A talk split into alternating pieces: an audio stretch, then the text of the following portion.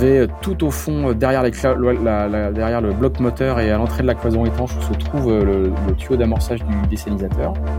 Pendant que je suis en train de faire ça, il y a un bruit d'accident de voiture absolument terrifiant, hein. C'est un choc extrêmement violent. Et je me dis, mais qu'est-ce qui se passe? Putain, on a talonné, mais il n'y a pas de cailloux, on est à 5 milles au large. Mais qu'est-ce qui se passe? Je sors, je croise Tanguy, qui du coup est trempé et la tête ouverte, il saigne du front. Mieux vaut être à terre et regretter de ne pas être en mer que l'inverse. Vous avez remarqué, en mer, certaines situations peuvent rapidement devenir très très compliquées si on cumule les facteurs de risque, comme les pannes, la météo ou encore un équipage sans aucune expérience. Je m'appelle Étienne, bienvenue sur Canal 16, le podcast où on partage vos galères en mer pour permettre à chacun de bénéficier de l'expérience des autres. Cet épisode est dédié à Dessine-moi la high-tech. Pour vous la faire courte, c'est une asso dont je fais partie qui intervient dans les hôpitaux pour faire rêver les enfants hospitalisés malades du cancer en leur proposant des ateliers high-tech type drone, robot, VR et également soutenir la recherche oncopédiatrique. Dessine-moi la high-tech est une association d'intérêt général. N'hésitez pas à aller voir leur site, suivez-la sur les réseaux sociaux. L'asso a autant besoin de fonds que de communication.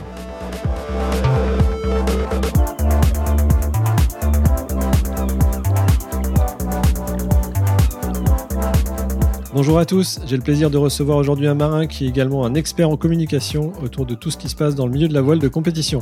Alors ce qui est marrant avec le podcast, c'est que j'ai tellement écouté ses productions que j'ai l'impression de le connaître depuis longtemps. D'ailleurs je me rappelle, alors j'avais eu ce sentiment quand il était dans la cuisine de Loïc Perron en train de l'interviewer. C'était fou, j'avais vraiment l'impression d'être au café avec eux. Bref, vous l'avez deviné, c'est un grand podcasteur du monde de la voile. Du coup ça met un petit peu la pression. Mais bon, allez, on y va. Servez-vous un café ou une bière comme vous voulez. Bonjour Pierre-Yves Lautrou. Bonjour. Eh bien, écoute, pour une fois, c'est à toi qu'on le demande. Peux-tu te présenter? Ça fait bizarre d'être de l'autre côté de l'autre côté du micro, enfin de l'autre côté de l'écran en l'occurrence, mais ouais. Je m'appelle Pierre-Yves Lautrou. Je suis journaliste en fait. Hein, tu dis expert en communication, mais moi je suis journaliste. J'ai fait toute ma carrière dans la presse. J'ai passé presque une vingtaine d'années à l'Express avant de quitter en 2015. J'ai créé un média qui s'appelle Tip & Shaft avec Axel Capron. Et autour de Tip & Shaft qui est un média consacré exclusivement à la voile de compétition, donc on est vraiment sur une niche et on s'y tient. Notre mantra c'est pas de croisière que de la vitesse. Et autour de ce média qui est une newsletter par email qui sort tous les vendredis à 17h, on a fait des conférences, un festival de films et donc du coup depuis 3 ans, un podcast qui s'appelle Into the Wind et un second qui s'appelle Pause Report qui lui est Into the Wind, c'est tous les 15 jours. Et Pause Report, c'est tous les mardis. D'accord. Et la différence, pour ceux qui ne connaissent pas, est-ce que tu peux préciser la différence entre les deux podcasts? Alors, peut-être Into the Wind, c'est un concept qui, si on m'avait dit que ça marcherait un jour, j'aurais bien rigolé. C'est 2 à 3 heures d'interview avec des marins plutôt confirmés parce qu'ils ont un long parcours et on refait de manière très chronologique leur parcours et ils partagent leur expérience depuis le moment où ils ont fait leur premier cours d'optimiste en général jusqu'à, je sais pas, une victoire dans le Vendée Globe, un tour du monde en solitaire. Enfin bref, on explore tout leur parcours. Et ensuite, Pause Report, c'est très différent. C'est vraiment l'actu de la semaine de la voile avec le focus sur en général un événement et on reçoit 2 invités, des coureurs, des organisateurs de courses, des coachs. Etc. Donc ça, c'est sur un format d'1 heure plutôt. Ouais, c'est assez dynamique, assez sympa. Ouais. Tout à fait. Et concernant toi, ton activité voile, il y a quelques temps ou même actuellement. Alors moi, je suis un retraité de la voile, voilà. je vais bientôt avoir 50 ans, mais je suis un retraité de la voile. J'ai fait beaucoup. J'ai fait la croisière avec mes parents quand j'étais gamin, très très tôt, jusqu'à l'âge où t'es ado et t'as plus envie de passer tes vacances avec tes parents. Après j'ai fait beaucoup de planche à voile, j'ai fait une dizaine d'années de planche à voile. J'ai toujours du matériel. Je pratique plus beaucoup, mais j'ai toujours du matériel dans mon garage. Ça reste mon fantasme d'ancien Parisien qui vit maintenant en Bretagne et qui a un garage avec du matos. Je me suis mis à la course à 25 ans et j'ai fait pendant quasiment 20 ans énormément de courses. Hein, ça a absorbé mes week-ends, mes RTT, quand j'étais salarié, mes vacances, hein, j'ai énormément couru, j'ai fait presque une dizaine d'années de classe mini, donc de mini transat, donc c'est des bateaux de 6,50 m, tout petits, mais qui sont une école incroyable de navigation et de vie en général, hein. J'ai fait la mini transat, j'ai couru toutes les grandes classiques du circuit pendant une dizaine d'années. Ça a été fondamental pour le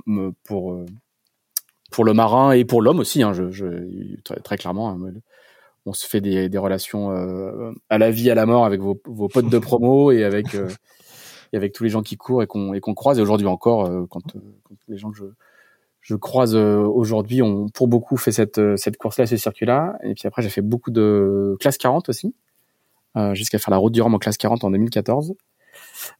Et puis après, j'ai fait beaucoup de PN750, de J80, de classe 8, les petits monotypes de 8 mètres assez classiques avec toutes les grandes classiques, le type SPI West France, etc. etc. Donc voilà. Donc 20 ans de croisière et 20 ans de course. Et puis après, j'ai fait des enfants très tard et je me suis rangé. J'ai fait l'inverse. Moi, j'ai fait carrière avant et puis je me suis rangé après. Donc et maintenant, le Type & Shaft absorbe tout mon temps et mon énergie et avec mes deux garçons et ma femme. Donc voilà. Donc du coup, je parle beaucoup de bateaux. Je suis toujours très imprégné, mais je pratique plus.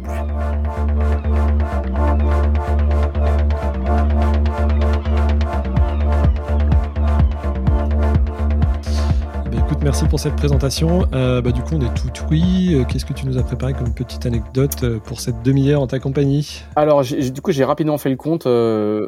Forcément, quand on navigue beaucoup et en particulier en course, il arrive 2-3 trucs. Donc, je vais vous dire en vrai tout ce qui m'est arrivé, mais très rapidement. Mais c'est assez classique. Hein, et puis après, je vais peut-être détailler un ou deux qui ont été vraiment des moments un peu clés. Donc, pendant mes années classe 8, là, j'ai fait 4 saisons de classe 8. Donc, j'ai dématé. Bon, classique. Qui ne démate pas en classe 8. Donc, j'ai dématé. Ça m'avait eu ma seule photo de Philippe Plisson par hélicoptère au SPI West France. C'était quand on était en train de remonter le mât. J'ai vécu une opération de femme à la mer. Enfin, d'homme à la mer, mais en l'occurrence, c'était une femme en classe 8 aussi. Je vais revenir dessus. Je suis tombé à la mer 2 fois, à titre perso. Ouf. Mais jamais très très loin et plutôt dans des zones très rapprochées. Avec des voilà, c'est ça. Ouais.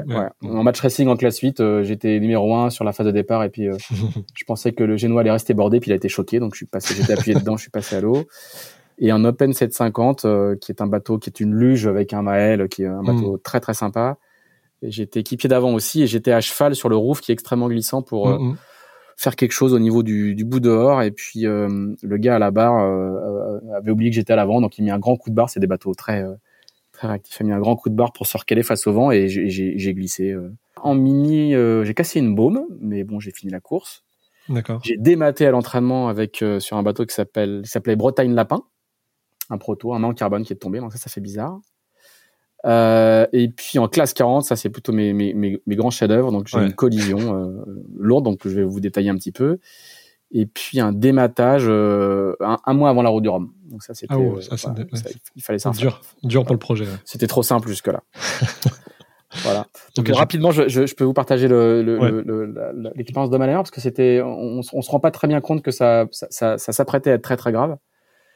Mais on était à l'entraînement en baie de Bourgneuf avec mon équipage, qui était un équipage mixte. Il y avait 2 jeunes femmes à bord et 3 hommes. Donc on avait à la louche, on avait entre 25 et 30 ans, 25 et 28 ans, un truc comme ça. Et la session d'entraînement venait de prendre fin et nous on avait encore du réglage à faire et on part au mois de février en baie de Bourgneuf, donc il fait frais dehors et froid dans l'eau. Et on part au près et c'est la fin de la journée, il y a du soleil, donc on part vers l'ouest. La baie est orientée à l'ouest et on part au près face au vent d'ouest. Il y a du vent d'ouest, assez classique.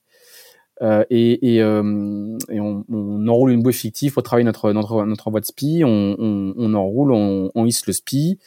Moi, je suis équipier d'avant. On met le tangon, on envoie le spi. Et puis, on s'apprête. Il y avait de la houle. Hein, il y avait eu beaucoup de vent la veille. Il y avait encore de la houle. Le bateau part en surf, etc. On fait l'empannage. Et dans l'empannage, on rate notre empannage et le bateau part à l'abattée ou au loft, je sais plus. Dans mon souvenir, ça l'a batté, hein, mais et du coup, ça l'a batté parce que la jeune femme qui est en train de wincher le bras se retrouve du coup dans l'eau et elle est un peu surprise parce que c'est pas du tout la position à laquelle on s'attend à être quand on est au portant sur un bateau et du coup le bateau part en vrac, se redresse et le skipper, le barreur dit tout le monde est là et on entend une petite voix aiguë qui fait non et là le bateau s'éloigne poussé par le vent au portant. Il y a 15-20 nœuds. Puis ça va vite. Ça en va avec le soleil dans le dos. Donc nous, pour entendre le nom, pour voir qui c'est, je vais donner son prénom. C'est Anne. Je ne sais pas si elle écoutera un jour ce podcast, mais elle se reconnaîtra. et Anne, elle est dans l'eau, et puis le bateau s'éloigne, quoi. Et, on est face au soleil pour la chercher. Donc, du coup, c'est très gênant parce qu'on la perd de vue. Immédiatement, on n'est pas loin. On est à, je sais pas, on est à 2000 du port. On est dans la baie de Bourgneuf. On est à 5000 de la plage. Enfin, franchement, personne n'a idée que ça pourrait être. Le bon réflexe de dire, il y en a un qui ne doit pas la lâcher des yeux. Là, c'était mort avec. Alors, il y en a un qui la lâche pas des yeux, mais quand vous êtes face au soleil et tout, donc c'est l'autre jeune femme qui s'appelle Bénédicte qui essaie de ne pas la perdre de vue. Et évidemment, le spi est en vrac, il s'est entortillé autour de l'étai, le tangon est plié à 80 degrés. Il faut le détacher, enlever tout ça. Donc, on essaye de faire tout ça et on finit par y arriver. Et évidemment, on s'est suffisamment éloigné d'elle face au soleil pour la perte de vue. Et puis, bah, du coup, on va faire ce qui est marqué dans tous les manuels. C'est-à-dire qu'on relève le cap, on rajoute 180 dedans et on repart au près, sous grand voile seul, parce que la plage avant est en souple complet, donc on n'a pas de moteur sur le classe 8. Oui. Et du coup, on repart au près péniblement avec une grand voile seule dans 15 à 20 nœuds de vent pour essayer de la retrouver. Et puis, un peu miraculeusement, elle n'a pas eu le temps de beaucoup dériver, mais ça nous prend bien une bonne vingtaine de minutes. Et on la retrouve à peu près là où on l'avait laissée. Bon, il y a pas trop de courant. C'est au milieu de la baie, il y a pas trop de courant, quoi. Et c'est une époque. Alors, je vous parle de ça. C'était il y a. Je vais essayer de vous dire. Hein, c'était la fin des années 90. D'accord. Et la brassière est moins répandue qu'aujourd'hui. Oh. Aujourd'hui, si vous avez regardé là, à Lorient, il y a le défi azimut qui vient d'avoir lieu. Une bonne partie des équipages sont partis avec la brassière qui est obligatoire. J'ai pas vu les images de l'arrivée, mais je pense qu'il avait encore à l'arrivée, parce que les brassières sont maintenant très très souvent obligatoires, y compris dans les grandes courses. En bateau, là, c'était pas le cas. En plus, on était en entraînement. Ouais. Je dois dire qu'on avait même pas de brassières. On avait des brassières orange, quoi. Les trucs qu'on met jamais. Mais les brassières qui se percutent n'étaient pas très répandues, quoi. Et du coup, on retrouve notre Anne qui est avec son ciré, ses bottes, un gros pull en laine. Elle a 4 paires de bras qui la chopent. On lui casse ses lunettes en la remontant sur le chandelier. Et puis on dit trop rien en fait. On la met dans le cockpit, on la sèche un peu. On n'a rien, hein. Évidemment. On n'a pas de matériel. C'est un entraînement, donc on n'a rien de particulier pour l'habiller. Et on ne dit pas un mot. Bord, là enfin... Non, on était en un quart d'heure, 20 minutes, on rentrait, quoi. C'était vraiment, voilà, on passe l'île Tristan, hop, on rentre dans le port rue, on la débarque, elle monte l'échelle, on dit bon bah, on arrive au club, au Winch Club, l'un des clubs de la randonnée, on dit bon bah, elle est tombée à l'eau, on va prendre une bonne douche chaude, et puis voilà, on la ramène le lundi matin, on a encore entraînement, et elle dit bon bah, je vais faire calme parce que je me suis bien enrhumé, je vais mettre une brassière. Et en fait, je raconte ça parce qu'en fait, on n'a pas trop pris conscience sur le coup. En fait, on s'est rendu compte un peu après, a posteriori, que même à 4000 du port, une opération d'homme à la mer, ça peut être très compliqué. Évidemment, c'est encore plus compliqué de nuit, dans la tempête, au grand large, quoi. Mais même là, avec les moyens, les petits moyens qu'on avait, je sais même pas si on avait une VHF, portable à bord. Parce que là, on peut dire que le sauvetage s'est quand même bien déroulé, entre guillemets. Après, ça a été une opération de repêchage plutôt comme dans les livres, quoi. Hein. On prend le cap, quelqu'un relève, on la perd, c'est pas grave, 180 degrés, pim pam poum, on retire le bord et on arrive en face, ouais. Quoi. Donc ça s'est passé comme dans les livres, mais c'est vraiment qu'après qu'on s'est dit, mais en fait, ça aurait vraiment pu être beaucoup plus compliqué. Il n'y avait pas de brassière, en plein mois de février, je sais pas, l'eau est à 11-12, quoi. Elle est restée 20 bonnes minutes dans l'eau. Oui, et ça aurait pu être beaucoup plus grave, quoi. Mais on s'en est rendu compte qu'après. On s'en est rendu compte. Et sur un particulier à qui ça arrive, un plaisancier, on va dire que c'est là où tu vois qu'il faut absolument radio, moteur et avoir les bons réflexes aussi pour pouvoir s'en sortir à peu près. Parce que j'imagine la personne. Enfin, toi, t'es avec un équipier un peu aguerri, mais t'as 2 autres personnes qui sont amateurs avec toi sur ton bateau de plaisance. Bah, tu te retrouves vite dans un schéma catastrophe si t'as pas de radio et pas de moteur comme ce que tu viens de décrire là. C'est bien pour l'équipage de compétition. Voilà, c'était un bateau de course équipé pour, etc. etc. Même aujourd'hui, en fait, en le racontant, je me rends bien compte que c'était il y a une vingtaine d'années, enfin même 25 ans en fait, et qu'aujourd'hui, je pense que dans les séances d'entraînement, quand les clubs font des entraînements où les bateaux partent, il y a au minimum une VHF pour communiquer entre eux, pour donner des consignes. Les brassières sont quand même extrêmement répandues. D'abord, elles sont beaucoup plus agréables à porter, beaucoup moins encombrantes. Et ça simplifierait grandement la chose, quoi. C'était déjà, c'était déjà un autre temps, mais c'est surtout c'était pas de l'inconscience, mais c'est vraiment la prise de conscience a posteriori que ça aurait pu être beaucoup plus compliqué. Et Anne a continué à naviguer après. Et je veux dire qu'elle s'est même mariée avec le barreur du bateau. Vous voyez, ils ont quatre enfants. Voilà. Excellente fin, je ne renchéris. Ça n'a rien à voir, mais bon. Voilà, je ne peux pas renchérir là-dessus. Voilà. Donc radio, moteur, brassière, mariage, c'est parfait, c'est noté. Voilà, exactement.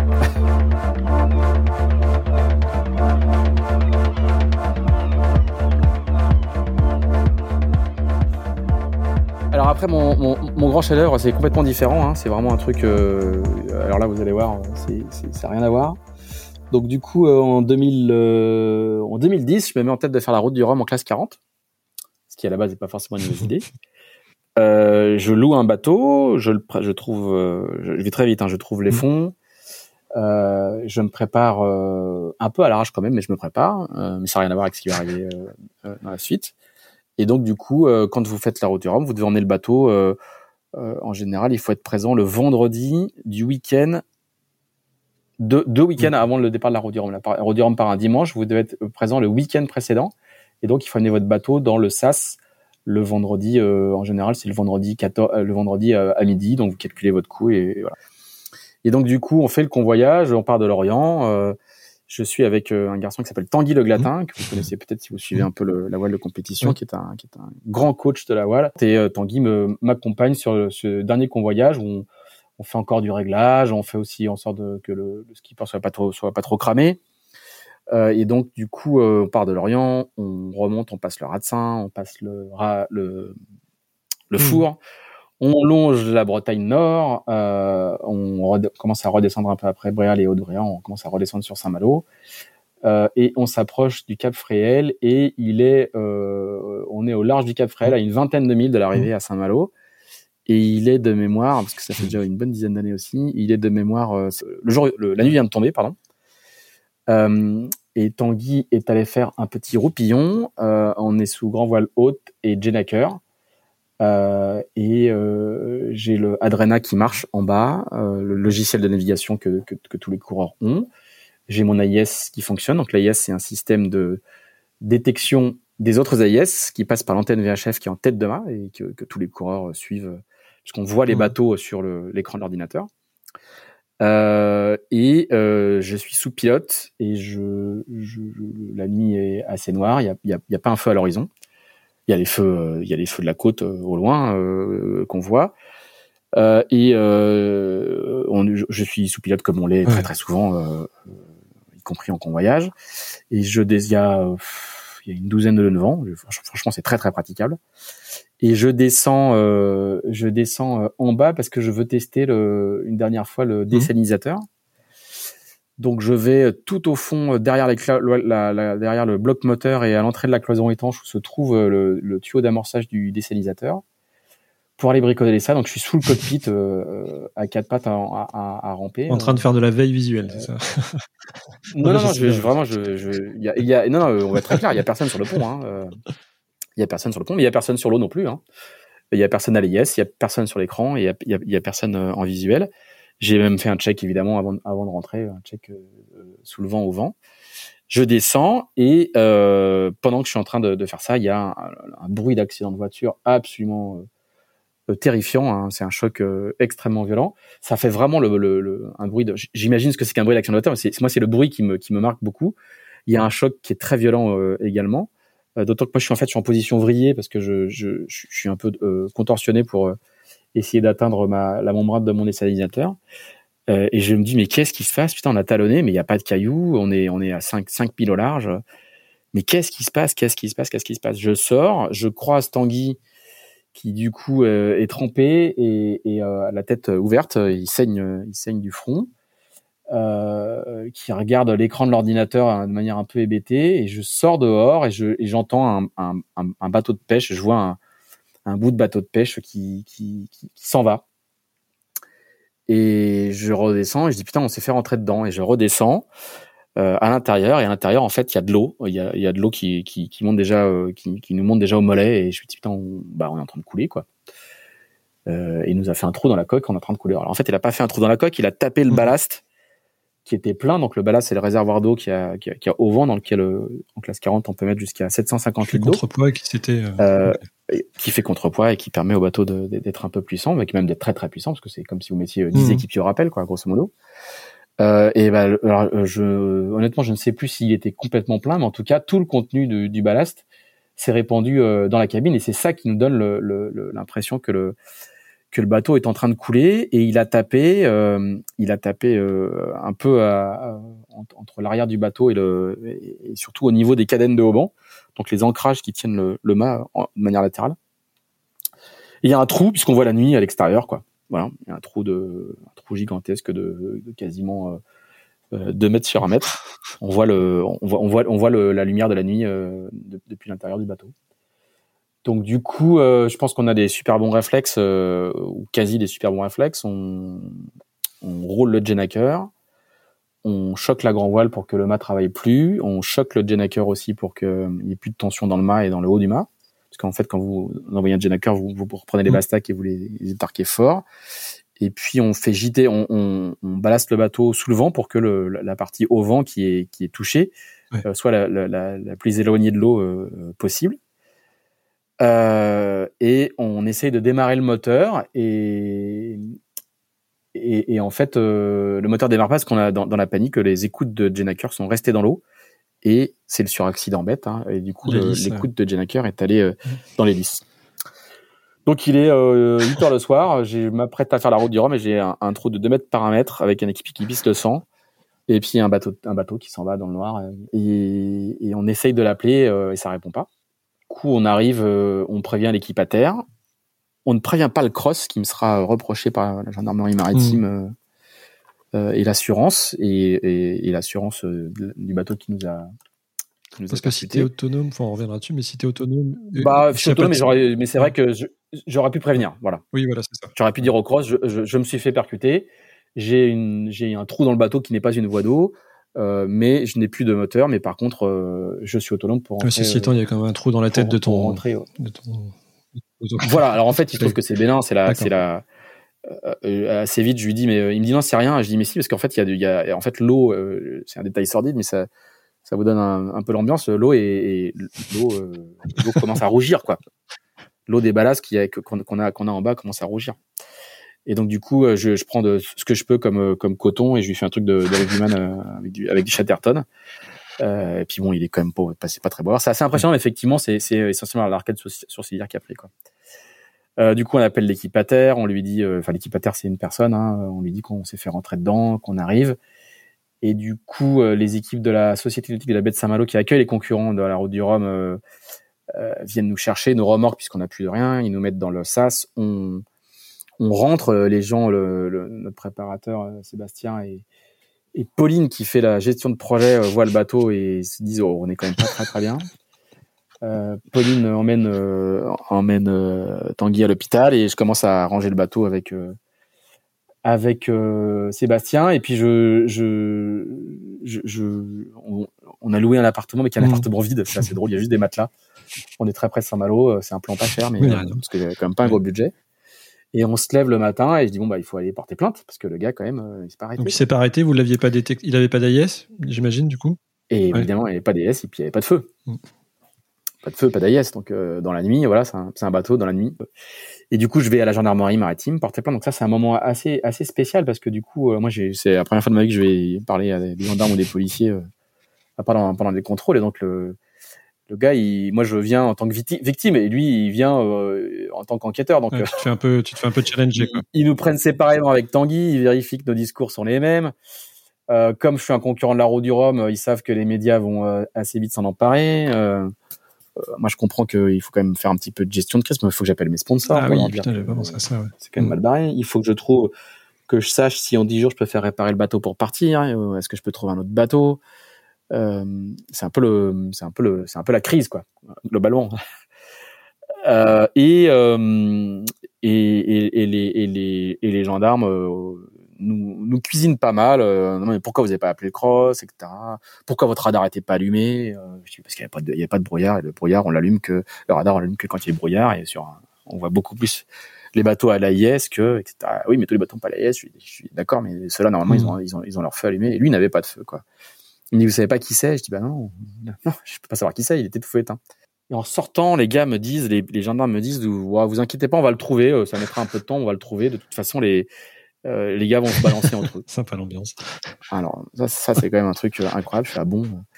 Et puis après, moi, assez vite, en fait, je me rends compte, puis moi, j'ai laissé un peu de jus dans l'histoire, quand même. Au bout de 48 heures, j'ai mon dos qui se bloque. J'allais dire, physiquement, vu comme t'étais... Voilà, je tenais à l'adrénaline. Ouais, c'est ça. Je tenais à l'adrénaline, et puis là, en fait, il y a un moment, je me souviens, je me monte sur le quai, je suis à 4 pattes, et là, je peux plus me redresser. Du coup, je vais me faire débloquer, mais j'ai une grosse fatigue. Je fais des médias, donc ça, c'est terrible, hein. J'ai un accident, je fais BFM, je fais France Info, je fais des retombées, hein, ça c'est sûr.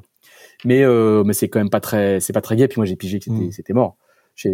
L'énergie qui m'apportait jusque là me porte plus beaucoup. Et puis le bateau il est quand même très très abîmé, quoi. Donc, du coup assez vite je comprends que je vais pas faire la route du Rhum et donc du coup je rappelle les sponsors, je leur dis voilà écoutez je suis absolument désolé mais c'est pas réparable. Et puis l'enquête des gendarmes se poursuit. Alors du coup en rentrant du dépôt de plainte, je retourne au bateau, j'appelle Sébastien, préparateur, qui me dit, faut que tu viennes, il y a la télé qui est là. Et en fait, je pense que c'est les localiers de Saint-Malo qui sont encardés avec le procureur. La télé France 3 arrive. Et est-ce qu'on peut discuter un petit peu avec vous? Vous avez le cœur à ça? Je dis, bah oui. Et les gendarmes m'avaient dit, de toute façon, il faut parler de votre affaire, c'est comme ça que ça bougera, quoi. Et effectivement, c'est ce qui va se passer. Je témoigne au France 3 qui est très regardé, au journal de France 3 Ouest qui est très regardé. Avec des longs zooms sur les trous, le marin qui ne pourra pas prendre le départ de la route du Rhum, etc.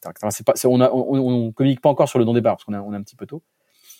Mais en tout cas, il se passe exactement ça. Et donc, du coup, c'est très probablement les gendarmes qui, du coup, font venir la brigade technique de Brest qui vient faire des constatations en blouse blanche, comme sur une scène de crime. Il y a, je vous jure, c'est vrai, hein, il y a le petit rouleau gendarmerie, le petit rouleau rayé noir et jaune. Ouais, c'est ça, autour du trou, avec le gars qui relève puisque le bateau a laissé des éclats de peinture. Ouais, des éclats de bois, ouais. Et donc, du coup, il y a de la peinture bleue, donc on sait qu'il y a du bleu. Et donc la gendarmerie scientifique est là, quoi. Donc et en fait c'est les gendarmes qui veulent. Et le type des gendarmes qui est là me dit laissez-les faire comme ça, ça va faciliter notre travail. Et donc ce qui se passe, je me souviens aussi qu'on a fait un tour du port de Saint-Malo avec nous à l'arrière, avec la voiture des gendarmes qui roule à ralenti pour bien montrer que c'était une histoire sérieuse pour la gendarmerie et qu'ils allaient pas en rester là, quoi. Et nous, on passe au ralenti et les gars, la fenêtre ouverte, disant c'est lui, vous reconnaissez le bateau, Et avec Tanguy, on reconnaît pas le bateau, on l'a pas vu, il fait nuit.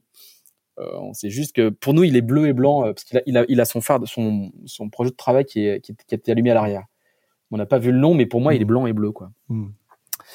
Et dernière anecdote sur le sujet, quand on va mettre le bateau au sec, puisqu'on va le gruter en essayant de pas le casser, on le démate et puis ensuite on le grute. Il y a Pauline qui est à côté de moi et enfin moi je suis en train de suivre la manutention et Pauline est à côté, elle vient me dit il y a un monsieur qui veut te parler, il y a un type en salopette de ciré,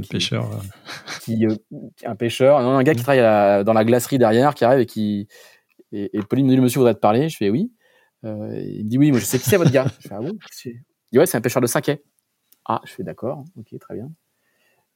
Et du coup, je dis, bah, vous avez son nom? Il dit, bah, non, c'est quand même compliqué à dire, mais je sais qui c'est. Je dis, bah, allez le dire aux gendarmes, alors, du coup. Et comme ça, on va avoir 2 ou 3 gars qui vont nous dire, c'est machin chose, c'est machin chose. Donc, effectivement, ça balance pas mal entre pêcheurs, petit règlement de compte. Mais, alors, je dois admettre que je ne sais plus d'où était le pêcheur. Il dit, comme ça va me permettre de pas trop balancer de non et rien. Mais là, le fin mot de l'histoire, c'est qu'il le retrouve. En fait, le père du patron pêcheur voit le reportage au journal de France 3 et se dit mais tiens c'est dans la zone de pêche 5000 au large de Fréhel, c'est la zone de pêche où était mon fils avec le bateau et du coup il se renseigne et en fait alors la version officielle c'est que c'est le matelot stagiaire quoi qui s'est endormi à la barre hein, donc qui a pas allumé les feux, qui s'est endormi à la barre et qui nous a percuté et qui a pris peur du coup quand il nous a percuté et qui s'est pas arrêté, le patron et l'autre matelot dormaient de l'autre côté de la cloison moteur et donc on n'a pas entendu le choc. Ce qui est plausible, après les gendarmes, hein, c'est des bateaux qui sont beaucoup plus lourds que nos nôtres, un classe 40. Et le bateau, par contre, en face, il, il marche à 12 nœuds, on marchait à 8, lui il marche à 12 et il fait une vingtaine de tonnes. Donc, du coup, il fait du ménage et boum. Voilà, il n'y a pas eu de match. Et puis lui, le gars est derrière sa cloison moteur qui n'est pas exactement isolée. Donc il n'a probablement pas entendu. Et par contre, dès qu'il découvre que c'est eux qui sont en cause, il va voir son bateau. Il y a effectivement une trace sur l'étrave. Et donc, ils vont à la gendarmerie se dénoncer. Et au final, bon, ils sont en faute, hein, une faute qui est assez grave. Hein, on met en place une négociation entre nous et leur armateur et donc l'assurance. Mmh. Alors moi, je m'en occupe pas, c'est les avocats. Du coup, le propriétaire du bateau, dont je peux donner le nom, qui s'appelle Denis Lazare, qui est un super type. Denis, un très bon copain avec qui il court et qui est lui-même un grand avocat parisien.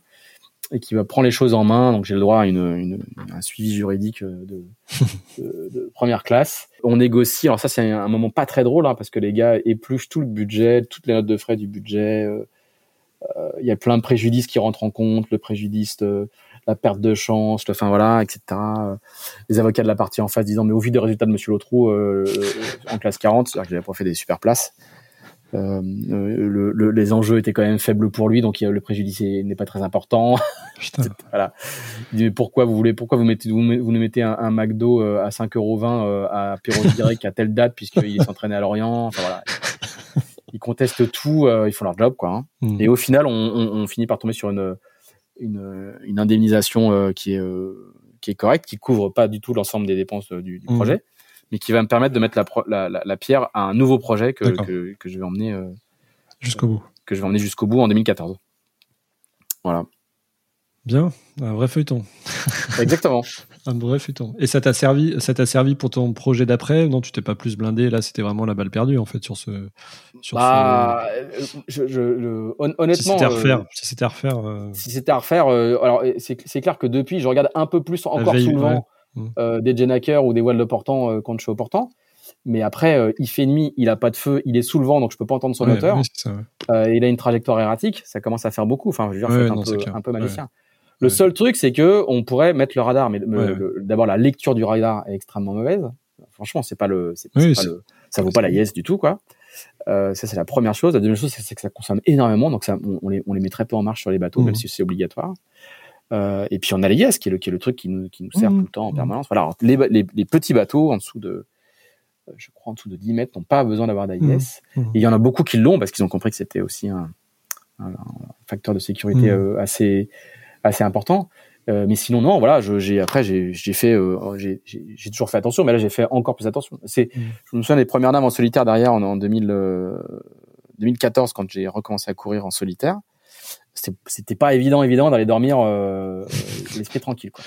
Je dois dire qu'après j'ai mis quand je dormais plutôt sur des séquences qui étaient encore un peu plus courtes qu'avant, c'était jamais très long mais encore un peu plus courtes. Mais bon, après c'était voilà, le gars qui lui-même dort arrive dans le cône d'invisibilité feu éteint, on peut pas y faire grand-chose quoi.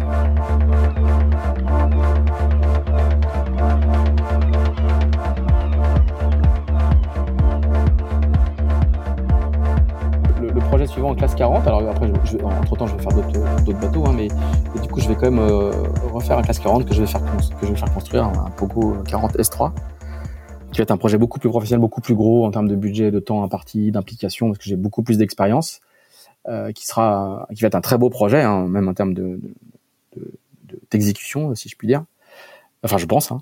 On a plusieurs partenaires, on a une vingtaine de partenaires, dont un partenaire titre, et on a une SS2I qui s'appelle Trépia, avec un patron très très impliqué, qui est à fond et tout, qui est très sympa, et avec qui je m'entends bien, et donc on fait des sorties RP avec des clients à lui à bord, et on fait la dernière sortie RP au mois d'octobre. On a eu un été, alors vous vous souvenez pas, mais on a eu un été 2014 absolument extraordinaire. Donc je n'ai fait que m'entraîner et naviguer en short, en t-shirt. Je me souviens qu'on buvait 3 à 4 bouteilles de flotte en solo, hein, par session d'entraînement. Donc on faisait toutes les voiles. Il faisait un temps incroyable, une chaleur terrible, mais c'était des sessions fabuleuses. Et on a eu la première dépression de l'année vraiment très très tard. Et elle arrive ce week-end-là, mais elle est très très faible. Elle est vraiment pas très costaud. Et donc je fais une sortie RP avec le patron de Trépia, je pense un de ses salariés de mémoire, et puis des invités à lui, On est un peu rodé parce que c'est la 7e ou la 8e sortie RP qu'on fait. C'est assez tonique parce qu'il y a 15-20 nœuds, mais voilà, j'ai un riz dans la grand voile, le Salent. Et au reaching, on est en sécurité, le bateau donne vachement de sensations, on marche à 15 nœuds, il y a de l'eau qui monte à bord, ils sont en ciré, ils sont attachés, tout va bien, tout le monde a des brassières, enfin, je coche absolument toutes les cases. Et je sais que le passage de front est prévu pour arriver plutôt fin d'après-midi, vers 17h, mais on sera rentré à ce moment-là. Et puis on est entre la Groix et le début de la presqu'île de Quiberon, au large d'Étel, de la grande plage qui va de Gavre à Quiberon. Puis au large, je vois quand même qu'il y a un truc qui ressemble à un front qui est en train de rentrer un peu plus vite que prévu, et je me dis c'est pas grave, on va virer de bord et puis on va le prendre sur le bord rentrant. Et puis comme ça, on sera peinard, ça va faire un beau finish. Et puis je pourrais m'abriter derrière Groix. Beau finish. Et en fait, le truc rentre et dans le front, le vent monte à 40 nœuds. Donc ça fait beaucoup, hein, on passe de 20 à 40 nœuds, quoi. J'ai tous les enregistrements. J'ai encore tous les enregistrements aujourd'hui, quoi. T'as pas eu le temps de réduire en plus. Non seulement il monte à 40 nœuds, mais surtout il bascule de quasiment 100 degrés. Ouais. Et donc ma route tranquille vers l'abri de Groix se transforme en une route à 22 nœuds. Grand voile Henry Solent abattu vers la plage d'Étel. J'ai 2000 à courir, mais à 20 nœuds. Et donc là, j'ai dit putain, mais c'est chaud l'histoire là. Donc je les fais tous rentrer à l'intérieur et le truc est arrivé. J'ai eu beau regarder la jumelle, alors j'ai fait une erreur d'appréciation. Je me suis collé un peu dans un endroit qui est un peu en cul-de-sac, mais honnêtement, la prévie jusque-là était à peu près exactement conforme à ce qu'on attendait. Et j'ai eu beau regarder le front, j'ai pas détecté que dans le front, ça serait aussi puissant. Et il y a aucune prévie qui annonce 40 nœuds dans les rafales, quoi. Ça va jusqu'à 42 nœuds. Et du coup, j'essaie de trouver une solution. Et la solution que je trouve, en fait, c'est de virer de bord non, même pas, pardon, je suis au portant. Je ne peux pas virer de bord pour une heure. Alors, je me souviens plus trop pourquoi. La seule solution, pardon, c'est de virer de bord. Il faut décharger la bastac qui est très prise, puisque le bateau est quand même bien au portant. Et je me dis, j'ai une config aussi où je ne peux pas, j'ai 4 winches et j'ai une config un peu bloquée, où dans cette config-là, je ne peux pas décharger le winch de Bastac sans recharger l'autre, et l'autre il est pris par les coudes de grand voile. Enfin bref, je suis dans un truc où il y a un moment il faut que je laisse la Bastac sur le taquet, et c'est évidemment pas bon du tout. Je m'aperçois de ma bêtise et de une sorte de trou dans l'organisation du plan de pont pour gagner un winch, hein. Et du coup c'est assez compliqué, et je reprends la grand voile, je borde le Solène comme je peux. Le bateau marche toujours à une vitesse complètement dingo. Je suis tout seul sur le pont avec le patron de Trépia, et je dis je bloque bien la Bastac, je fais attention à ce que le bloqueur prenne bien tout et que ce soit pas juste la gaine qui est prise, et je décharge progressivement le winch pour que ça tienne dans la Bastac. Et je me dis derrière je ferai ce qu'on fait souvent en sécu, je ferai 2 demi-clés derrière le bloqueur pour que la Bastac tienne. Et en fait j'ai à peine entamer le déchargement du winch, c'est-à-dire que vous laissez 3 tours sur le winch et puis vous plaquez vos 2 mains dessus de chaque côté et vous bougez de 1 cm, quoi. Donc vraiment de très très peu de choses. Et en fait, même pas, je défais le bout de la mâchoire du safe-tailing, c'est-à-dire la partie où qui est coincé dans le winch. C'est un winch qu'on peut border sans à 2 mains. Et j'ai à peine fait ça que j'entends un clac, et c'est la gaine qui a lâché, mais sur 1 cm, hein, qui lâche. Deuxième erreur, ma gaine et l'âme de la Bastac, le bout à l'intérieur, ne sont pas cousus. Et donc, du coup, la gaine se déchire, l'âme s'en va, et le mât part vers l'avant, et le bateau perd son mât. Bon. Ça a duré, je vous dis ça a duré 2 secondes. Donc là, on est arrêté, on est en sécurité, le bateau ne bouge plus, mais il a son mât qui est par terre, et la route du Rhum est dans un mois. Voilà. Et j'ai 6 invités au fond du bateau. Et mon principal sponsor à côté de moi. Voilà. Et là, qu'est-ce un samedi, petite gestion de crise. Et là, qu'est-ce qu'on se dit Le front passe. 5 minutes après, le front est passé. Il y a une petite dizaine de nœuds devant. La mer est encore un petit peu agitée, mais c'est franchement gérable. On voit tout, on voit clair. On revoit la côte. Il pleut plus. Et je suis là avec mon bateau qui est cassé, donc je dis merde, je tape sur le hoquet. Et je me souviens, il y a l'un des invités qui est à l'intérieur et qui sort parce qu'il faut qu'il aille pisser. Et il voit le mât qui est par terre. Et il me regarde et fait « Ah, c'est normal ça ?» Je lui dis non. Je dis non, c'est pas fait pour. Et voilà. Et ton sponsor, les premiers mots? Et mon sponsor, il dit rien. Il me dit ça va, il dit rien. Il était plus emmerdé pour toi que... Il est très clean, il est très emmerdé pour moi, évidemment. Ouais. J'imagine un peu pour son investissement aussi, ouais. Quoi. Et en fait, je fais un truc complètement dingo. Alors, d'abord, on essaye de remonter le mât à bord, hein. Déjà, là, je mets tout le monde à contribution. C'est un peu chaud. Il y a du carbone parce que le mât a pété en deux endroits. Il y a du carbone un peu partout. Il y a quand même encore de la mer, c'est du mal, il y a quand même les voiles pèsent lourd et tout, etc. Et je me rends compte assez vite que c'est compliqué. Alors du coup, là, je fais pas la bêtise. Fort de mon expérience de 4 ans avant, j'appelle le CROSS et je dis voilà, j'ai dématé, je dérive à toute petite vitesse à 1 nœud, 1 nœud 5 vers la plage d'Étel. J'ai 3 ou 4 milles à courir, enfin c'est assez calme. Enfin, voilà, franchement, il y a pas d'urgence. Pour l'instant, je ne demande pas assistance. Je vais remonter les voiles et le mât par moi-même. Alors déjà, on lit dans tous les récits, les gars te disent bah oui, j'ai dématé sur mon IMOCA. Bah bon, ça m'a pris un peu de temps, mais j'ai remonté toutes les voiles, tout le mât et tout, etc. Bah là, nous, on n'y arrive pas. Hein. On n'y arrive pas. C'est aussi simple que ça. Hein. On n'y arrive pas. C'est trop lourd. Moi, je me tue les ongles. Je m'abîme les mains. Je me souviens, j'aurais j'ai des crampes aux avant-bras. J'ai des courbatures aux avant-bras le lendemain matin. Donc du coup, tout ce qu'on arrive à faire, c'est à bloquer le mât le long du bateau en remontant la baume et à bloquer le mât du bateau pour qu'il arrête de battre contre le bateau. J'ai la vedette des douanes qui est basée à Lorient qui du coup se pointe et le CROSS me dit on a dérouté la vedette des douanes qui du coup remontait les Sables d'Olonne après son refit et allait à Lorient. Donc on était sur sa route, elle se détourne et le gars vient à portée de VHF et très pro. Il me dit est-ce que vous demandez assistance? Donc du coup, dans l'intervalle, j'ai appelé mon assureur qui est un bon pote, Olivier de Refignac, qui est chez Pantenius, et je l'appelle et je dis voilà, on va me remorquer. Et puis il me dit demande un devis. Alors donc je suis quand même sur mon bateau avec mes invités et je dialogue avec le patron de la vedette des douanes pour lui dire voilà.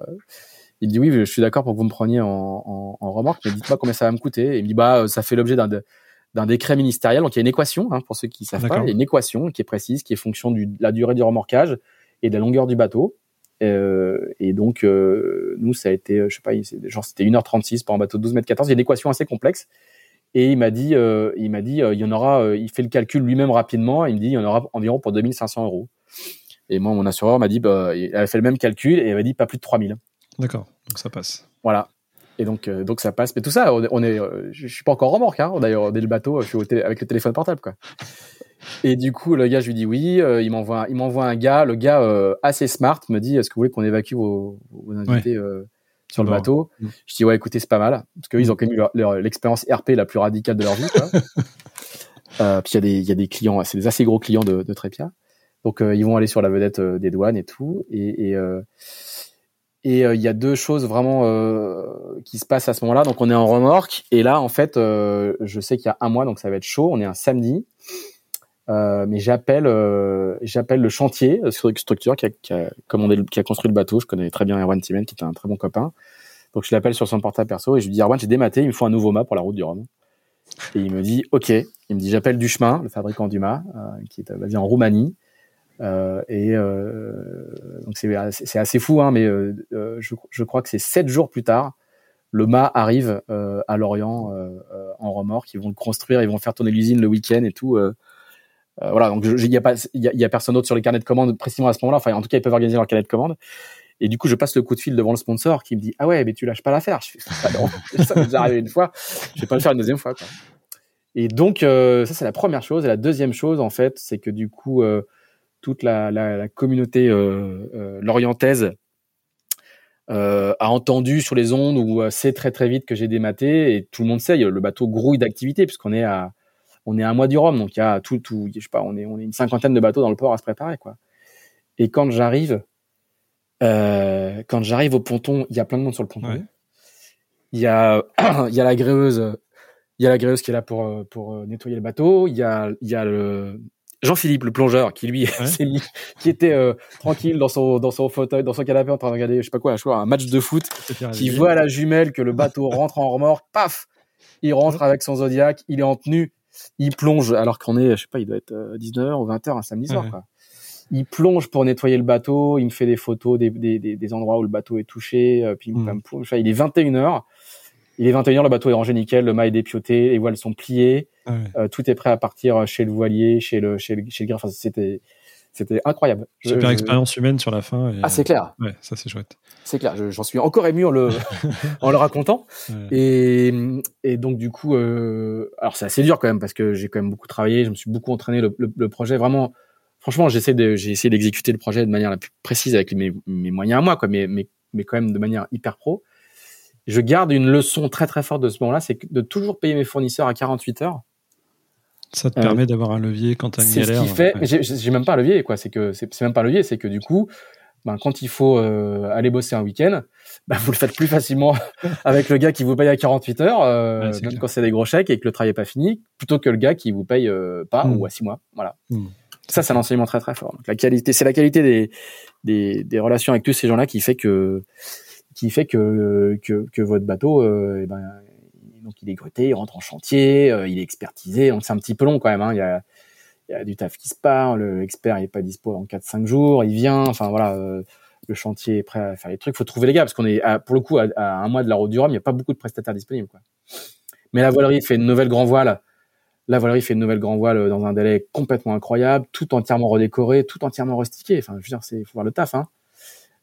Et peut-être, alors, je voudrais pas dire de bêtises, mais je pense que 2 semaines et demie après le dématage, le bateau repart à l'eau et on a 3 jours pour faire les réglages, les paramétrages électroniques notamment. On refait tout ça, tout le monde joue le jeu de manière assez incroyable et 3 semaines après, le bateau, je repars en convoyage avec Tanguy Le Glatin.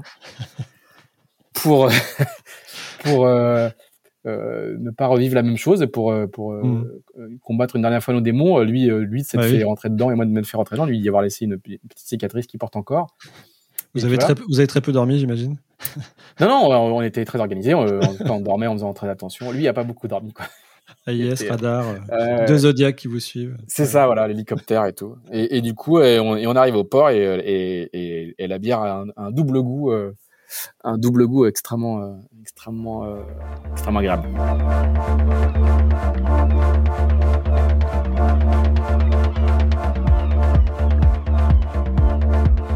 Est-ce que tu peux nous livrer ton dernier meilleur souvenir en mer quand même pour terminer sur une note positive? Ah, mon dernier, tu veux dire mon dernier chronologiquement? Le dernier, peut-être celui dont tu as envie de parler, mais ton dernier souvenir en mer, en régate, qu'est-ce que, quand tu parles de course en large? Je saurais pas, il y a les arrivées de course, évidemment, l'arrivée de la route du Rhum, c'est quand même assez fort, alors, paradoxalement, c'est un petit peu fade, hein. Il y a quand même des trucs qu'on se dit, putain, tout ça pour ça, quoi, ça dure si peu de temps, c'est... Ouais. Je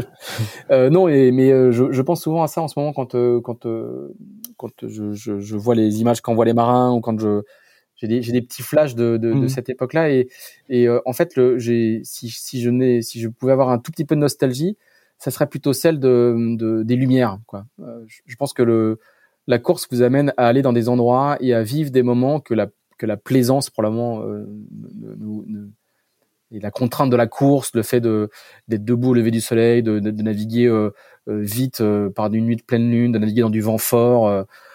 Je sais pas, moi j'ai fait une descente du Fastnet sur la Normandie Channel Race en 2015 avec Jean-Christophe Cazot, où la mer est verte, le ciel est gris, il y a 35 nœuds, le bateau marche à 20 nœuds tout le temps, et on se dit qui vit ça, quoi.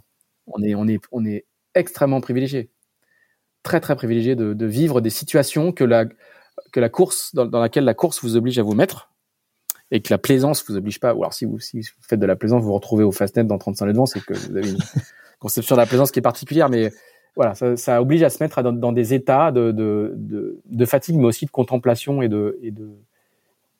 d'action à vivre qui sont très particuliers. Et j'ai fait des couchers de soleil, des levées de soleil, extraordinaires qui sont évidemment amplifiés par la fatigue, la nervosité, l'intensité de la course, que je ne vis plus aujourd'hui, et ça peut, c'est peut-être ça qui peut me manquer après. Boire un verre de blanc au mouillage, c'est très sympa aussi, mais ça ne pourra jamais être aussi fort que le et le spectacle de la nature. Un jour, j'ai interviewé Michel Desjoyeaux quand il remontait l'Atlantique Sud dans son premier Vendée Globe, quand il allait gagner son deuxième Vendée Globe, je pense. Son deuxième Vendée Globe. Et à un moment, je lui dis, mais pourquoi tu fais tout ça? Il me répond, avec l'humour qu'il caractérise, il me dit, ah, mais c'est le quart d'heure psy. Je fais, non, vas-y, dis-moi pourquoi tu fais tout ça. Sérieusement. Et puis, il y a un blanc, la conversation est par satellite et tout. Et il me dit, mais parce qu'on ne peut pas tout raconter. On vit des trucs qu'on peut pas vous raconter. On vit des levées de soleil, des lumières, des couchers, des couleurs de l'océan, des scènes qu'on peut pas vous raconter parce qu'on n'est pas fait, on sait pas faire ça. Mais on y va pour ça. Et je pense que c'est très très vrai. C'est ça dont tu parles. C'est très très vrai. Ouais. Mmh. Les lumières, les couleurs, tout bêtement le spectacle de la nature quoi. Mmh. Et du coup, comme vous êtes en course, vous allez le faire dans des coins, à des moments, et à des périodes qui sont contraintes, mais pas forcément, qui sont contraintes, qui sont pas forcément communes. Alors pour le pire et pour le meilleur, il y a des moments où on dit putain, mais la phrase qu'est-ce que je fous là, elle est quand même extrêmement partagée quoi. Et donc c'est plus ces souvenirs là que j'ai que des souvenirs de course. J'ai pas beaucoup gagné, mais j'en ai gagné quelques-unes où j'ai eu des grandes déceptions, des grandes joies, mais par rapport à la contemplation du spectacle de la nature, les dauphins, la couleur de le ciel en fait. Quand vous êtes en bateau, ce dont peu de gens, les gens qui vont pas sur la mer se rendent pas forcément compte, mais quand vous êtes sur un bateau, ce qui emplit le plus votre horizon visuel, c'est pas du tout la mer, c'est le ciel.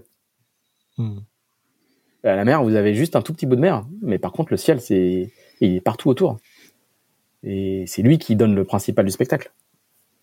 Et voilà, si je devais avoir une petite nostalgie de la course, ce serait plutôt ces moments-là que des moments particuliers. Et puis après, en fait, quand ça s'arrête, c'est bien, quoi.